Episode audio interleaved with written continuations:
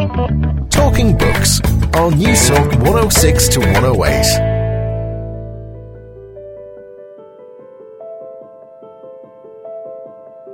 I'm afraid an awful lot of people have stopped caring about the world in general. And therefore, if they're reading a story about some celebrity's sex life, if it happens to be the case that, let's say, if you could quantify it, 20% of the story is fiction, I don't think the consumers of that care very much because it's a good story and it's something to gossip about. And that is all it is, it's gossip. So there's been a real sort of disintegration in the fabric of public debate. You have newspapers, A, who are so underfunded now because of the destructive effect of the internet, that they actually can't afford to do their job properly most of the time. So they can't afford to go out and get these facts. And then you have readers who are less and less interested in those facts, less and less worried about them. And the whole thing turns into this commercialized mess. I mean, I shouldn't overstate it. There are still a lot of very good journalists out there. There are still a lot of editors who, who want to try and do the job properly. But it's the whole thing's misfiring. It works particularly badly if you're trying to have a democracy. Because if you have a population that either doesn't care or is somewhat misled by misinformation that it's ingesting from newspapers. That plays through into politicians who are picking up two signals. One, we can do what we like because people aren't interested enough to stop us. Two, we better do some things to make ourselves popular. And if that means adopting policies which are completely bogus because they're built on misinformation, well, so be it. That's the way you win elections. In a speech in 1771, the great Anglo Irish philosopher and political theorist Edmund Burke said, the greater the power, the more dangerous the abuse. Hello, good evening, and you're very welcome to Talking Books. I'm Susan Cahill. It's great to have your company. Well, on tonight's show, we're going to examine Edmund Burke's argument with two challenging and intriguing books. Nick Davies, one of Britain's most respected investigative writers, talks the morality of power, tabloid excess, and the culture of collusion between press and politicians, as teased out in his gripping new book, Hack Attack How the Truth Caught Up with Rupert Murdoch. And is Alice, the first heroine of children's literature, Robert Douglas Fairhurst discusses the elusive figure that is Lewis Carroll and why the creator of Alice in Wonderland is unusually good at squirming out of the biographical grasp. This is a show about power and corruption, exploration and imagination, integrity and the quest for truth. But first, is everything for sale and nobody exempt?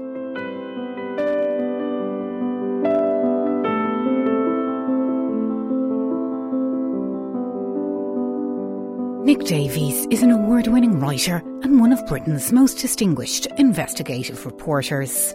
Nick has won Reporter of the Year at the British Press Awards, the Martha Gellhorn Prize for Journalism, and the Paul Foot Award for Campaigning Journalism. Nick's books include Flat Earth News, Dark Heart, The Shocking Truth About Hidden Britain, and School Report Why Britain's Schools Are Failing. Well, Nick's latest publishing venture, Hack Attack How the Truth Caught Up with Rupert Murdoch, is a fast paced, dramatic, and highly engaging meditation on the nature of power, manipulation, and abuse, detailing the phone hacking scandal from 2008 and its repercussions on the media landscape.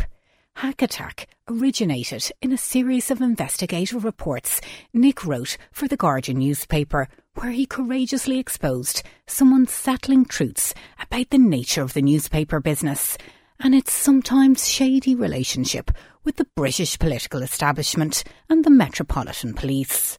Well, I had the pleasure of meeting up with the fearless Nick at the West Cork Literary Festival. Nick told me about the regime of bullying and ruthlessness in the British newspaper industry, an industry which he has worked in for over 40 years. I think I was trying to talk about the way in which the News of the World and some of those other tabloids in England have turned the most sensitive elements of human life, the most private, sensitive stuff, into a commodity to be kind of extracted, mined, and sold.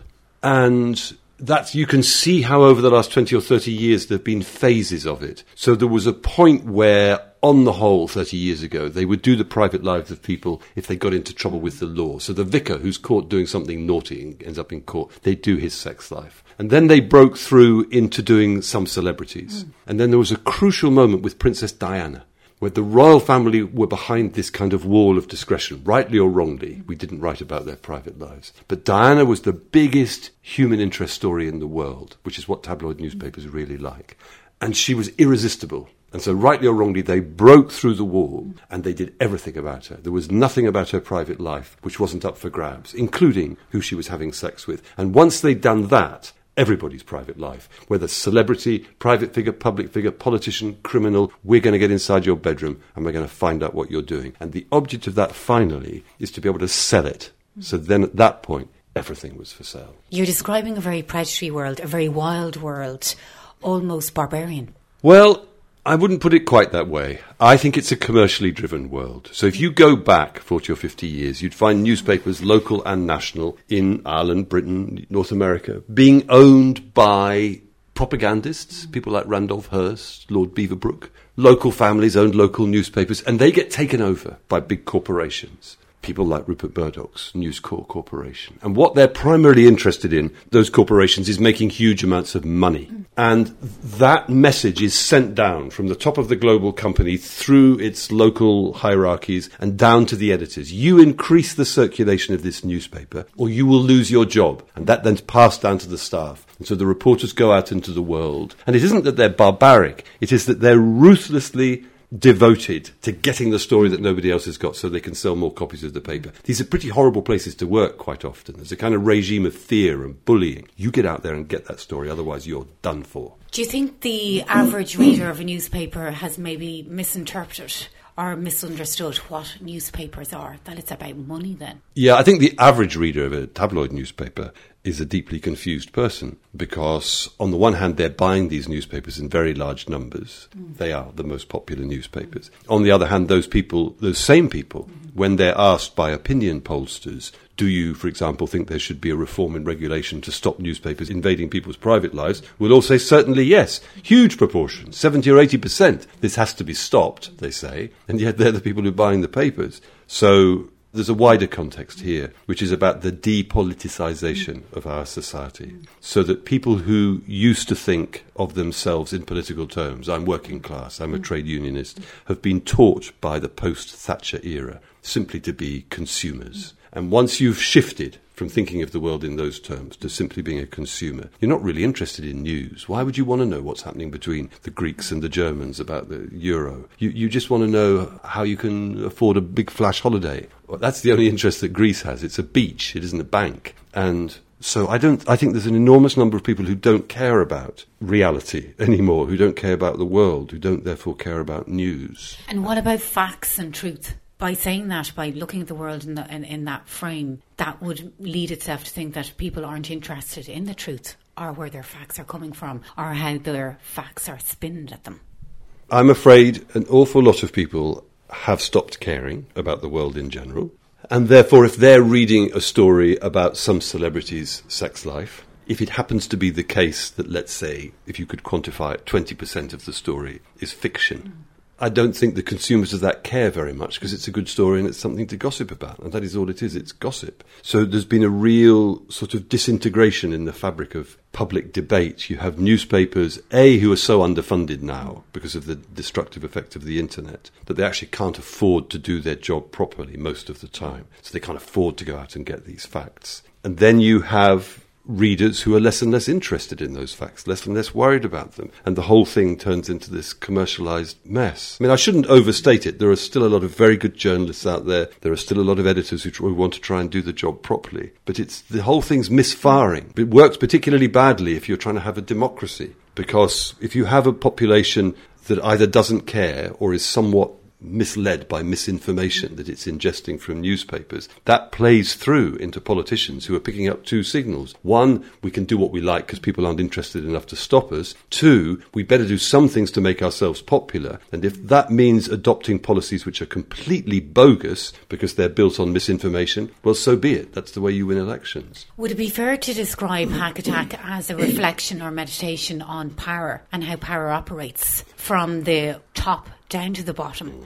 and what that means for your everyday average Joe, whether it's tapping phones, whether it's the stories that are being spun, whatever it is. No, that's exactly right. So I, I've always felt that this isn't really a story about journalists behaving badly. If it was simply this bunch of hacks are listening to other people's voicemails, it wouldn't have been worth spending six or seven years working on it. The point about it is that f- from the outset, you can see the shape of this story because you discover very early on that the police at Scotland Yard are sitting on detailed and compelling evidence that this newspaper is committing crime on a vast scale and they fail to investigate it. And immediately you start to get into the world of power. Why would the police refuse to investigate Ho Ho, a newspaper that is owned by the most powerful media operator in the country? And then if you follow it through, where the book ends up in particular, this is why I wrote a book rather than just doing the newspaper stories. A lot of it takes you into the corridors of power, and you can see in real fine detail the way in which Rupert Murdoch and his senior journalists were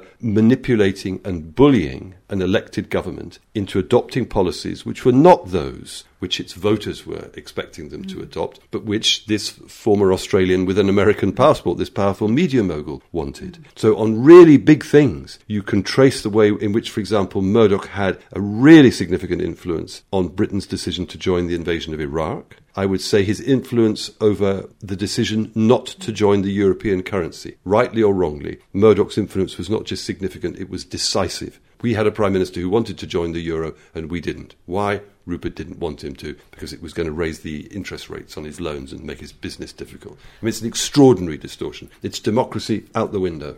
When you were pushing forth what you were discovering, people said you were bonkers, that you were paranoid, you were obsessed. A lot of very dirty negative stuff was put your way, mm-hmm. both from colleagues, people that you'd worked with throughout the years. How did you keep with the picture with all of that? How did you keep pursuing the facts? How mm. did you keep going with all of that when so much was riding against you?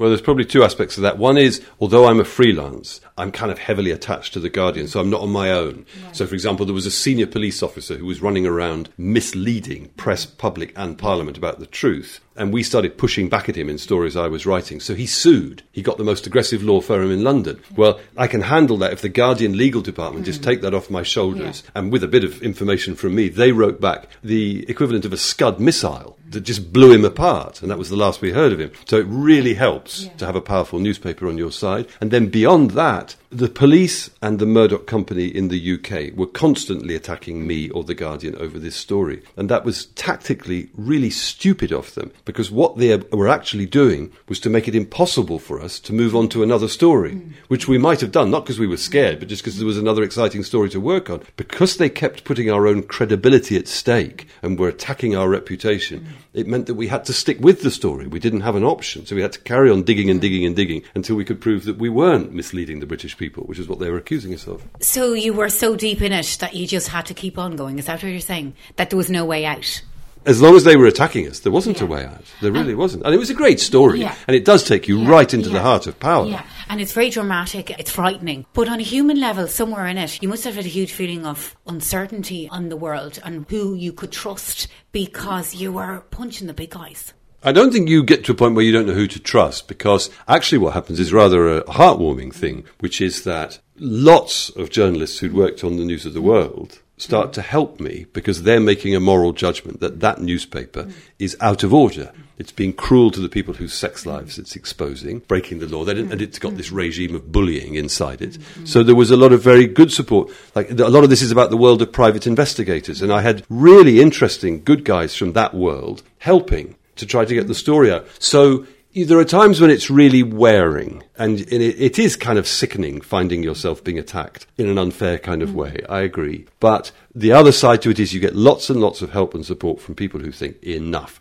We're going to get the truth out. And you know, uh, mm. George is trying to direct a film about it. And it's because, in one sense, it's kind of classic narrative. Mm. It's a bit like the hobbits going to take on the forces of darkness. You know they can't win. And there they are creeping along, hiding in the rocks. And there's the huge dragon and the bad guys. And no, I don't believe it. They're winning. The little guys are beating the big guy. And it's classic. There's Rupert, the fire breathing dragon, and he's made to sit in front of that select committee in Parliament in July 2011 and have the humblest day of his life. It's amazing. But you could also look at it that not much has changed either, though.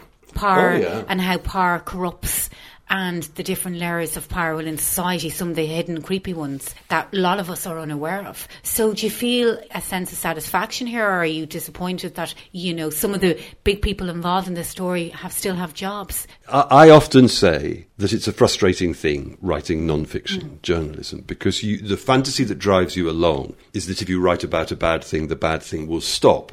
But it very often doesn't work that way. What happens is that you write about the bad thing, and the people who are responsible for it run around shouting and get very angry and put lawyers onto you to sue you and all the rest of it, and then they carry on regardless. So the impact of this story was huge, and yet the amount of change that it generated is actually very small. So, so far as violating people's lives are concerned, I think the amount of criminal activity by those newspapers hacking voicemails and emails. I think that's dropped to zero. So we achieved that much. Mm. So you changed practices. But only that much, because yeah. beyond that, I had thought we might get a decent independent regulator to get those newspapers to abide by their own code of conduct. Well, they've been extremely aggressive and engaged in all sorts of falsehood and distortion mm. and bullying and stopped that happening. So they've still got a poodle regulator. So we saw, for example, during our election campaign in the, in the UK earlier this year, them engaging in a politically motivated campaign campaign of falsehood, distortion, and spite to make sure that the British electorate didn't produce a Labour government. Mm-hmm. As bad as ever. If there was a decent regulator, it would have stepped in and say, hang on a moment, you guys are supposed to be sticking more or less within what we call the truth. Remember that funny game? They weren't doing that at all. And if you go beyond that into the corridors of power, which is what I've written such a lot about, you find that nothing's changed. Mm-hmm. Government still tries to placate powerful media moguls because objectively, Rupert Murdoch, for example, still owns four national newspapers in the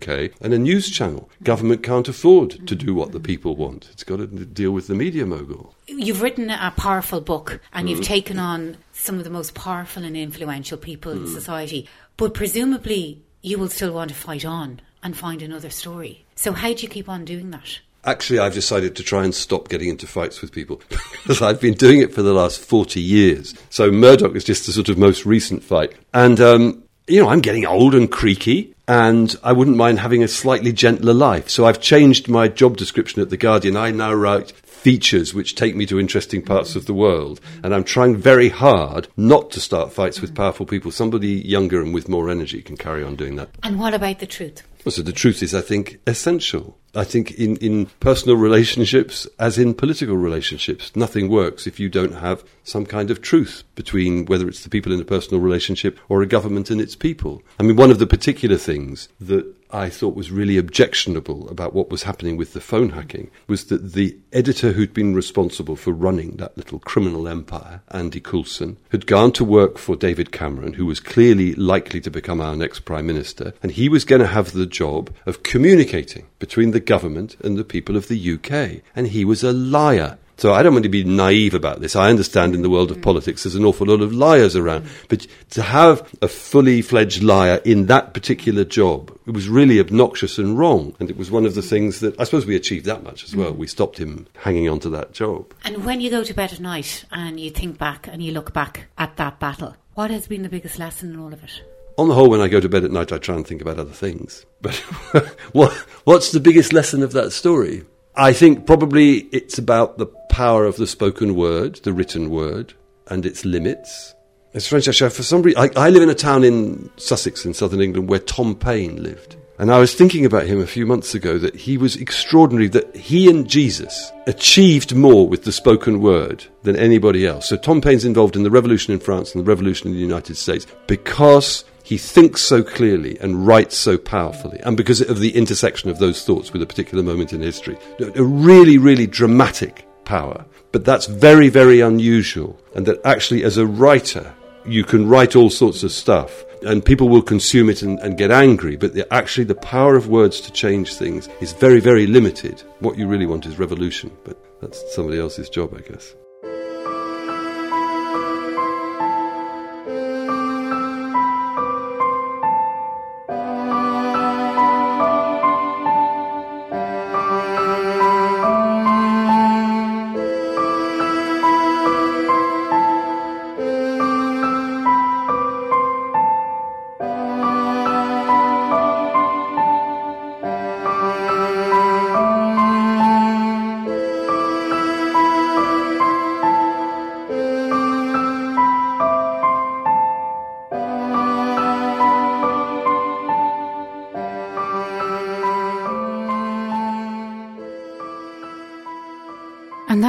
Courageous Nick Davies. Hack Attack How the Truth Caught Up with Rupert Murdoch is published by Random House and retails for in and around 13 euros.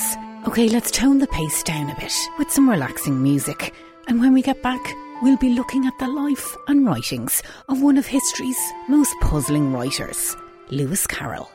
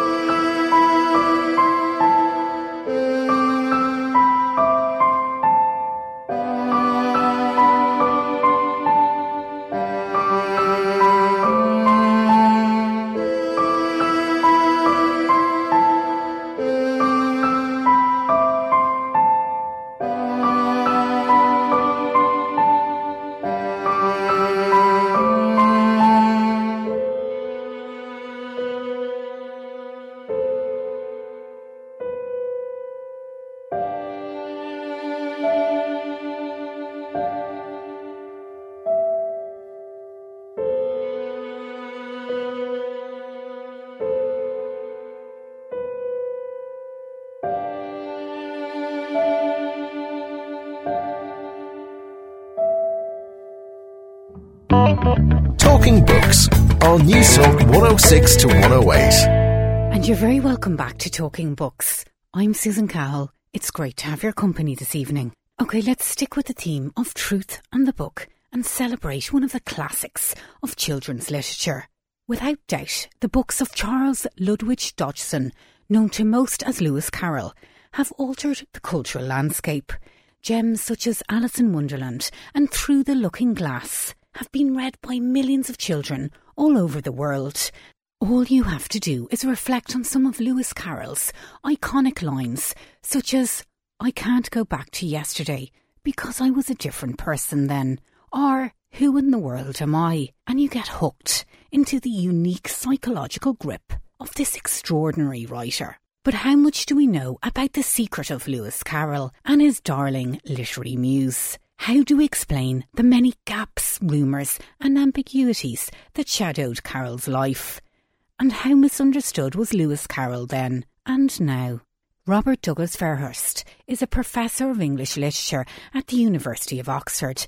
His books include The Shaping of Influence in 19th Century Literature, Becoming Dickens, The Invention of a Novelist, and Victorian Afterlives, which won the Duff Cooper Prize in 2011. Well, Robert's latest book, The Story of Alice, Lewis Carroll and the Secret History of Wonderland, is as much a meditation on truth, love, and literary imagination as it is a study of the bewildering history of this talented author. In The Story of Alice, Robert writes, Alice was hardly unusual in wanting to view her life as a story. As many writers have pointed out, narrative provides an attractive set of models to follow when we want to make sense of uncertainties. A story reflects life, but also redeems it. I asked Robert about an intriguing quote he has in his book, a throwaway comment Lewis Carroll apparently said to a pushy reporter. My constant aim is to remain personally unknown to the world. I asked Robert, how much did Lewis Carroll shy away from public life, and how much had he to hide? Yes, but of course he didn't mind being known as a writer. What he hated was the idea that his real self Charles Dodgson might be known to people, and that's why when people sent him letters at Christ Church addressed to Lewis Carroll, he sent them back with the words not known written across the envelope. And what I suppose I discovered when I was doing the research for this book is this weird sense in which he was two people in one. That he was both Charles Dodgson, the rather dour, dreary mathematician, who, you know, went through life annoying people and complaining about the size of his hassock and how his cauliflower was cooked. And he was Lewis Carroll, who went through life with a head full of stories and a pocket full of puzzles, who was the friend of you know, literally hundreds of children. And it was trying to reconcile those two figures that I found so fascinating. And he's definitely a very odd character. And by the fact that he was so odd, he lends himself to so much speculation. And he lived quite an ambiguous life and lifestyle. So he's very hard to put in a box, isn't he? No, he is. I mean, one of the things that the cover of my book does is it depicts one of the stories of Alice as a kind of blank into which we can project whatever we want. So she's become a kind of ink blot or a kind of funfair mirror who reflects everything that's been going on around her for the last 150 years. But the same is true of uh, Dodgson, of Carroll as well. The word paedophile, for instance, is invented in 1903 after he's died. But at the time, he was seen as a wholly innocent. Since then, he's been seen as increasingly creepy. And what that means, I suppose, is that he too has simply reflected everything that's been going on around him in terms of how we think about children and about childhood and about sexuality and about ourselves. It's very unsettling, Robert, but at the same time, do you think it's fair to judge him by contemporary standards?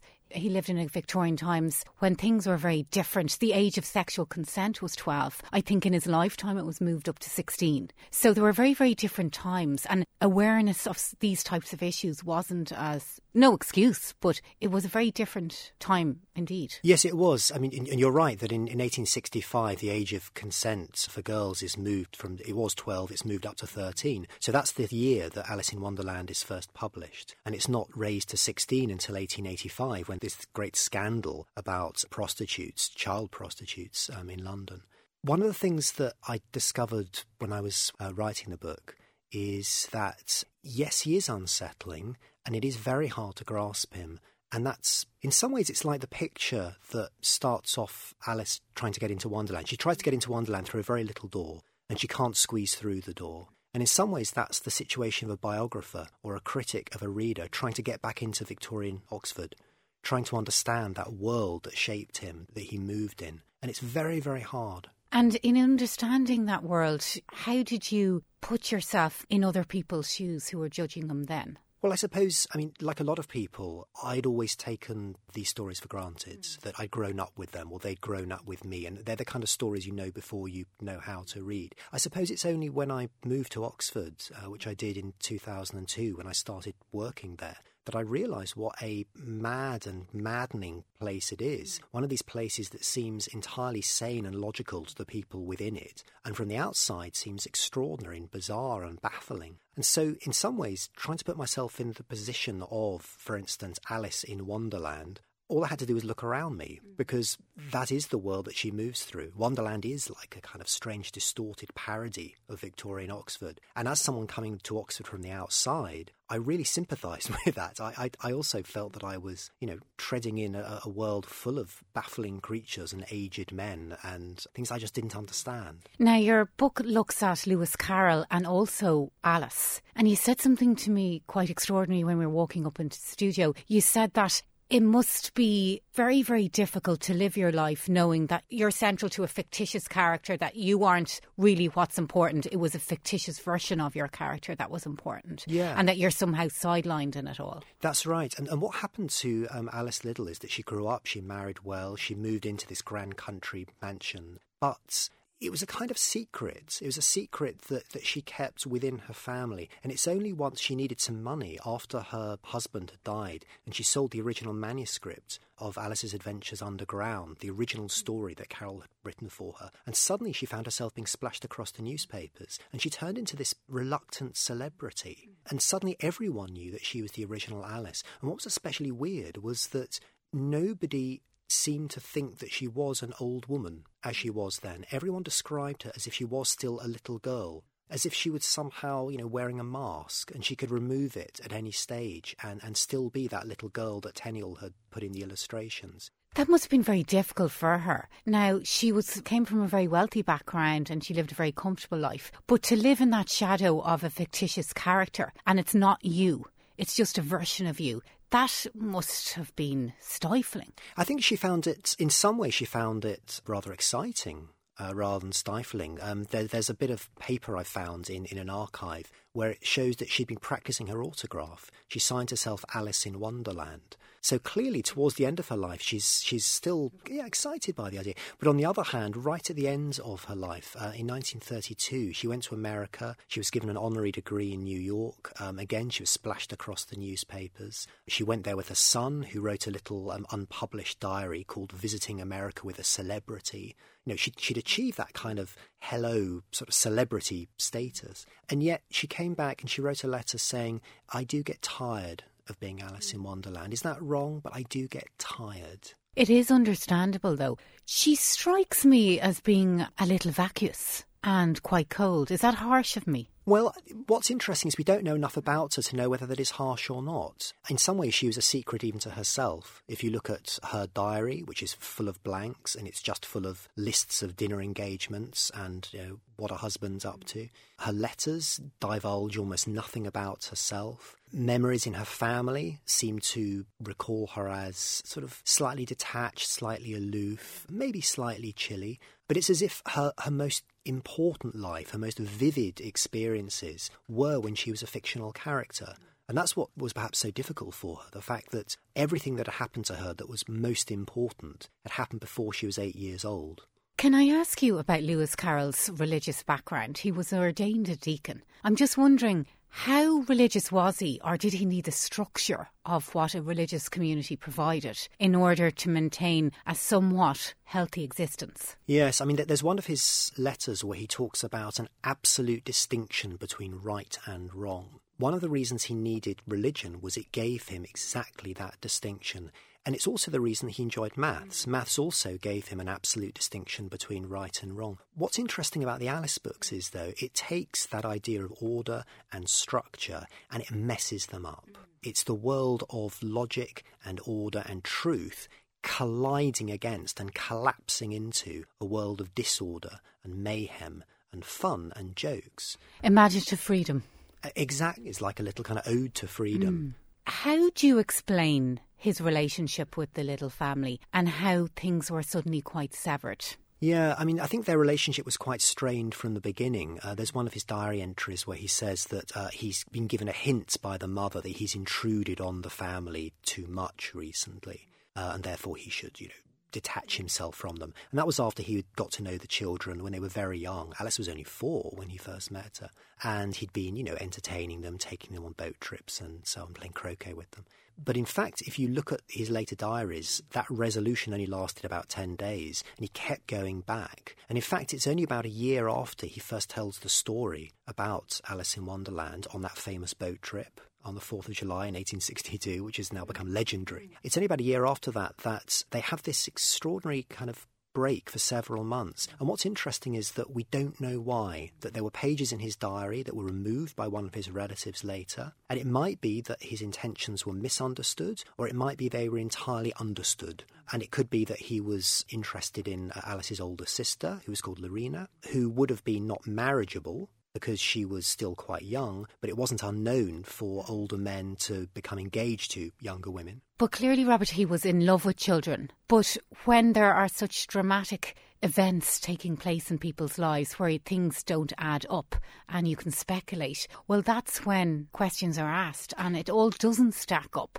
It's a very difficult one to call. It, it, it is, but then it's interesting that what he said in his diary was that he didn't say he thought his intentions had been misunderstood. He said, I held aloof from the Liddells, as I have done all term. The only other time in all his diaries where he uses that same phrase, I held aloof, was in relation to a group of little girls at the seaside in Eastbourne when he thought his intentions had been misunderstood. So it's possible that he was indeed entirely innocent in his own eyes, and it was just that the family were becoming uneasy that he was spending so much time with their daughters. And do you think because he was such a brilliant writer and such a well known public intellectual in Oxford at the time, that society almost ignored some of these questionable activities, whether there was substance to them or not. Well, I mean, what you're pushing towards is a Victorian Jimmy Savile? Um, and what's tricky is that we, of course, are interpreting him through the modern lens of anxiety and suspicion. That's not to say that there weren't suspicions, not about him, but about other people uh, at the time. Ernest Dowson, who was another poet uh, who was in Oxford uh, a little bit later in the century, said there was a cult of little girls. And it was something which was, was understood to be going on, but not the kind of cult which involves cultivating them or grooming them, as we would now say, for sex. It was actually the opposite. The idea is that you could spend time with little girls precisely because you know it wouldn't go anywhere. So it's a way for getting celibate, unmarried dons having female company without there being any gossip, without tongues starting to wag. It just happens that now the situation has been reversed. Now, he took a lot of photographs and was actually quite a brilliant photographer. And one of the revealing things that you have in your book is that only 1% of these photographs were of actually naked children. Mm, that, so that's right, yes. That gives a different twist to things, doesn't it? Yes, I mean, the reason that he, he enjoyed taking photographs of children was, well, it's a bit like that song in, in Gigi where Maurice Chevalier sings, you know, thank heavens for little girls, for little girls get bigger every day. Of course, if you take a photograph of a little girl, she doesn't get bigger she stays exactly the same size. So it was a way in which he could master his anxiety about children outgrowing him and outgrowing his love for them. The reason he took naked photographs was because of what he'd thought of as a child's purity. For him, like a lot of his contemporaries, a child was like a little angel who had floated free from heaven, and the best way to capture that innocence and that purity was to take her naked, because that way she was like a little Eve who'd been restored to paradise. And in fact, one of the only photographs that still exists of a naked child is of a little girl called Evelyn, and he takes her naked and then has a whole background painted in, which makes it clear she's been restored to a kind of paradise. So Evelyn is a, like a little modern Eve. Now, that's the theory, the problem that we've got now as modern viewers is that a lot of the poses the children take up are the same as you would get in artistic nudes. Mm. And that line between naked and unself conscious or nude and therefore part of a different kind of artistic tradition. That's very, very difficult to square. It's, it, it means that when you look at these pictures, they're like trick pictures, mm. two pictures in one, and what you see depends on what you expect to get. Mm. If you expect to see the photographs of a paedophile, that's what you'll see. Mm. If you expect to see the photographs of a holy innocent, that's what you'll see. And I suppose it comes down to intent and understanding. How did that impact on you, spending so much time? You spent a couple of years putting this book together, and it's extraordinarily well researched and very well written, I might add. But did that put you in a very uncomfortable, unsettling place? Or how did you approach all of that? Because I'm sure there were days you were walking around Oxford when you had a very fixed idea of things, and other days the research shook you in a different way and put you in a different direction or gave a different frame on things. It absolutely did. One of the things about Wonderland, it is a place not just of wonder in the sense of amazement and astonishment and mm. surprise, it's also a place that makes you wonder. It makes you curious. It means it unsettles all your assumptions about everything. Mm. For me, I mean, if I can be autobiographical about it, the most difficult thing about writing the book actually was about one of my students who it turned out didn't have the chance to grow up because he died just as I was about to start writing it. A very brilliant young man. And that that experience really a, a, quite a long grieving process for me. I grown quite close to him. Uh, he was someone who I had really tried to support through his, his first year when he was full of doubts and anxieties about whether he should be studying literature or indeed be at university. And at the end of that first year, he, he, he died very suddenly, very tragically.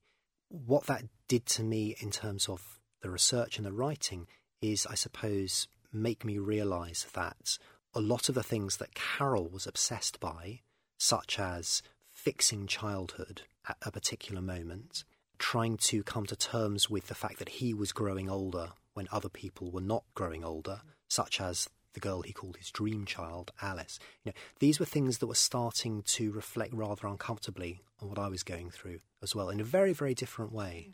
but it means that I did feel that I had a personal investment in this book, as I haven't with anything else I've written. But by the nature of the topic itself, is a very intense and demanding and challenging topic and to research, which asks very big moral questions, which require a lot of discipline and also integrity to fully digest and understand. So I imagine that in itself put it, you under a lot of pressure. Yeah, I'm sure that's right. Um, and one of the things that Carroll says in one of his letters is that we are beings of very mixed motives. And of course, like any writer, you have to think about what your own motives are for writing in the first place and whether they too are mixed. In my case, I think having explored this kind of quite thoroughly in my, in my own head before and, and as I was writing it, I suppose my main concern was to be true to the facts and not to simply reflect the version of Carroll that readers now might expect to find. Do you think, though, that when we come across characters like Lewis Carroll and there are questions to be asked, and very valid and reasoned questions to be asked about his private life, do you think that we can have a book in our life that can transform our lives, can inspire a life and a certain life choices? Do you think that in ways, because the writer may be flawed and have some personal failings in some way, that, you know, they may write a great book, but that doesn't mean they're a great person. And do you think that we just have to grow up and realise that about some of the great people in history? I think one of the reasons that Carroll didn't like being lionised and hated the idea of being a literary celebrity mm. was precisely because he thought of himself as a flawed and failing human being. Now, of course, it might be his standards were much, much higher than most other people's mm. standards, that he was an absolutist, mm. which is why when he produced photographs, he often described them as failures. And what he meant was something wasn't quite right. So for him, things were either failures or they were successes. And I suspect he thought of himself as a failure in that way because he wasn't as perfect as he might uh, have wanted to be. And that's why he enjoyed the company of children so much. He could displace all his anxieties about himself onto them. Do you think his literary imagination and what he was able to do with Alice in Wonderland, do you think he is one of the geniuses of all time? If you compare Alice in Wonderland to some of the other great books of Victorian times, it stands out people lived their lives through Alice in Wonderland. If we look at culturally how it's affected the cultural landscape, it's one of the monumental books, isn't it? It is indeed. Um, I mean, if, if characters, literary characters, can be national treasures, mm. I suppose. I mean, she's an international treasure. You know, the books have been translated into over 170 languages. They've never been out of print. You can't uh, open up a book without seeing some allusion to uh, the books or the words that are floated into everyday vocabulary. Of course, you know, they are everywhere. I said earlier that she, uh, the real Alice, Alice Liddell, became a reluctant mm. celebrity. I think Carroll perhaps was an accidental genius. Mm. I don't think that he plans the book in a way that he expected it to become the huge international success it did. And in some ways, he was slightly surprised and alarmed when it did. But he tapped into something that was that sense of wonderment in the world that was needed in Victorian times, which released people from those conservative, structured grips, societal grips. So that what he was doing was something so unbelievably innovative that in itself was genius. I think that's right. Um, and if you compare what he was doing in the Alice books with the earlier children's books, you see that there is a watershed moment. And he doesn't entirely invent it, but he does push it in a very, very new and exciting direction. For the first time, children are encouraged to not only explore imaginary worlds, but to see themselves as the heroes of those worlds. And Alice, of course, is a, is a heroine. She, she's the first heroine of children's literature, the first serious heroine, uh, which is why Robert Graves called her the prime heroine of our nation. She's a she's a little model of, of, of, sturdy British common sense in this bizarre, baffling world she finds herself in. And on that point, you quote Virginia Woolf so beautifully that these aren't just books for children; they're books for us all. I think she said something on the lines of, "In these books, that we become children ourselves." That's right. Um, and in some ways, the it's not just there are two Alice books. Each of those books is two books in one. If you're a child, they're a way in which you can learn how to deal with a world, the real world, which is often an alarming and a hostile place, full of rules you don't quite understand, and yet still find some sense of fun and surprise in that world. For adults, though, they're little passports back to childhood. You open up the book and it's like opening the door to the TARDIS, a little TARDIS that takes you back to your own childhood, back before things became, well, as we all know, slightly more baffling. And when you read Alice in Wonderland now, and having spent so many years researching Lewis Carroll, uh, the culture that's around him, the personalities, friends, and family, what does that do to a rereading, and how does that lean into a rereading mm. of Alice in Wonderland, or does it in any way? It does. I mean, I, and I and I do still reread the books, and uh, and I end uh, my own book by talking about the circumstances in which I picked them off the shelf the last time I did do that. And what they do, I think, is they refresh your capacity to read. They are books for readers because so much of what they're about is how to interpret, how to see, and how to think, and how to not take anything for granted. And that's the kind of thing that you can never lose. And it's, I suppose, um, I mean, it's evidence that nonsense doesn't respect age boundaries. There's always a place for nonsense in the world. I know that when you end the book and you, you end it on saying that Alice in Wonderland changes the way how you think and how you feel. That's an extraordinary thing that a book can do that, isn't it? It is. And, and what's even more extraordinary is that a lot of books um, are exhausted after you've read them once or twice, aren't they? Whereas this is the kind of book that, in some ways, is always different whenever you come back to it, because it is a mirror that reflects you, and as you change, it changes. Which is why the whole thing is like one of these strange funfair mirrors. It's never the same book twice. You can't step into the pages in quite the same way twice. So it's really Wonderland. It is indeed. It is a wonderful book about Wonderland, and that's why, as one of the obituaries for Carroll said, we are all Alice, more or less.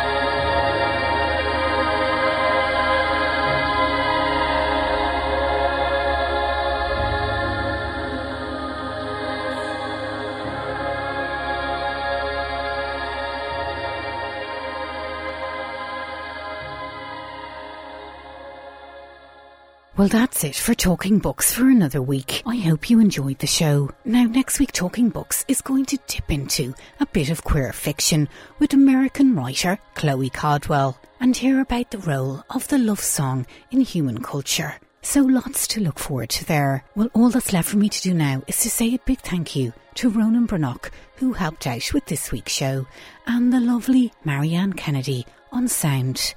We've been talking books. I'd like to end tonight's show with some words from the conclusions to Robert Douglas Fairhurst's The Story of Alice, where Robert writes Wonderland is an imaginative universe that is still expanding. Francis Spufford has suggested that the great pleasure of reading stories in childhood that begin in the real world and then take you somewhere else is that once opened, the door would never entirely shut behind you. The door into Wonderland works like that Wonderland may exist in our heads too. And because this door never altogether shuts behind us, after we return to the life that exists outside books, it never seems quite the same again. A trip to Wonderland unpeels the world around us and makes it seem fresh and new.